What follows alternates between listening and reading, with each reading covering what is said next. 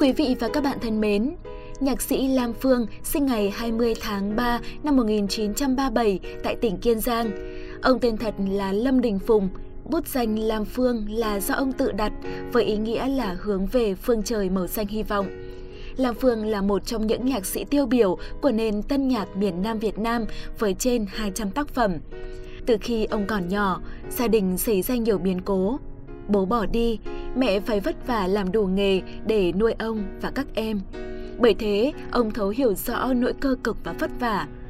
Thuở còn đi học ở trường Vĩnh Lạc, nhạc sĩ Lam Phương được bạn bè nhận xét là ít nói và không năng động. Ông chỉ hay ngồi một mình, thơ thần nhìn mây trời. Năm 15 tuổi, nhạc sĩ Lam Phương có sáng tác đầu tay cho mình, đó là ca khúc Chiều thu ấy. Vì khó khăn về kinh tế nên ông đã phải vay mượn bạn bè để có tiền phát hành tác phẩm. Nhưng thật không may, chiều thu ấy đã không được đón nhận. Phải tới năm 1954, nhờ ca khúc Khúc ca ngày mùa thì tên tuổi của nhạc sĩ Lam Phương mới nổi tiếng ở Sài Gòn. Tiếp đó, ông sáng tác những bài hát mang âm hưởng vui tươi như là Trăng Thanh Bình, Nhạc Tình Khuya. Thời gian sau đó nữa thì ông sáng tác những bản nhạc tình như là Biển Tình, Em là Tất Cả, Biển Sầu. Đến thập niên 1960, ca khúc Thành phố buồn được ông sáng tác trong một lần tới với Đà Lạt.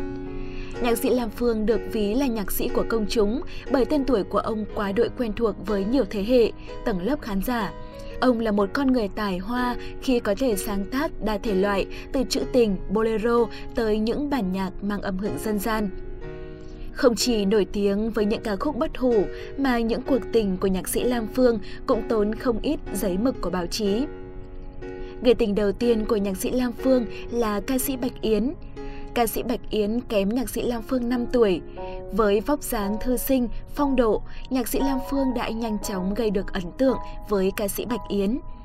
Cả hai đã có mối tình lãng mạn nhưng nhanh chóng rơi vào ngõ cụt khi Bạch Yến sang Pháp du học. Chính cuộc chia ly với nữ ca sĩ Bạch Yến đã giúp nhạc sĩ Lam Phương sáng tác nên hàng loạt những ca khúc bất hủ gắn liền với từng giai đoạn tình cảm của ông. Đó là Chờ Người, Tình Bơ Vơ, Chăm Nhớ Ngàn Thương, Tình Chết Theo Mùa Đông, Tiễn Người Đi. Bóng hồng thứ hai trong cuộc đời của nhạc sĩ Lam Phương là ca sĩ Minh Hiếu.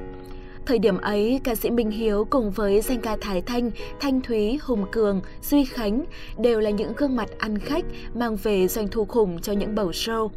Mối tình này đã giúp ông sáng tác nên những ca khúc thơ mộng như Biển Tình, Biết Tới Bao Giờ, Em Là Tất Cả. Bóng hồng thứ ba khiến nhạc sĩ Lam Phương cảm mến là ca sĩ Hạnh Dung. Mối tình này được cho là khá sâu đậm. Ca sĩ Hạnh Dung cũng là nguồn cảm hứng giúp cho nhạc sĩ Lam Phương viết nên những ca khúc mới. Một trong những ca khúc nổi bật được đông đảo khán giả yêu thích của ông chính là bài Thành phố buồn được sáng tác tại Đà Lạt khi Lam Phương có chuyến công tác xa người yêu. Và người phụ nữ thứ tư cũng chính là người cuối cùng trong cuộc đời của nhạc sĩ Lam Phương, đó là kịch sĩ Túy Hồng. Cả hai nảy sinh tình cảm và đi đến hôn nhân vào năm 1959 khi mà kịch sĩ Túy Hồng mới 19 tuổi. Sau năm 1975, gia đình nhạc sĩ Lam Phương sang Mỹ định cư. Sau 20 năm chung sống, cuộc hôn nhân của ông và kịch sĩ Túy Hồng đổ vỡ. Và đó cũng chính là lý do cho sự ra đời của ca khúc Lầm. Những chuyện tình của nhạc sĩ Lam Phương buồn nhiều hơn là vui và chính ông cũng đã từng công nhận điều đó. Nhưng chính những mối tình đó đã khiến ông có được những tác phẩm để đời. Năm 1999, nhạc sĩ Lam Phương bị tai biến mạch máu não, liệt nửa thân người. Mặc dù hồi phục nhưng nam nhạc sĩ vẫn đi đứng khó khăn và phải ngồi xe lăn.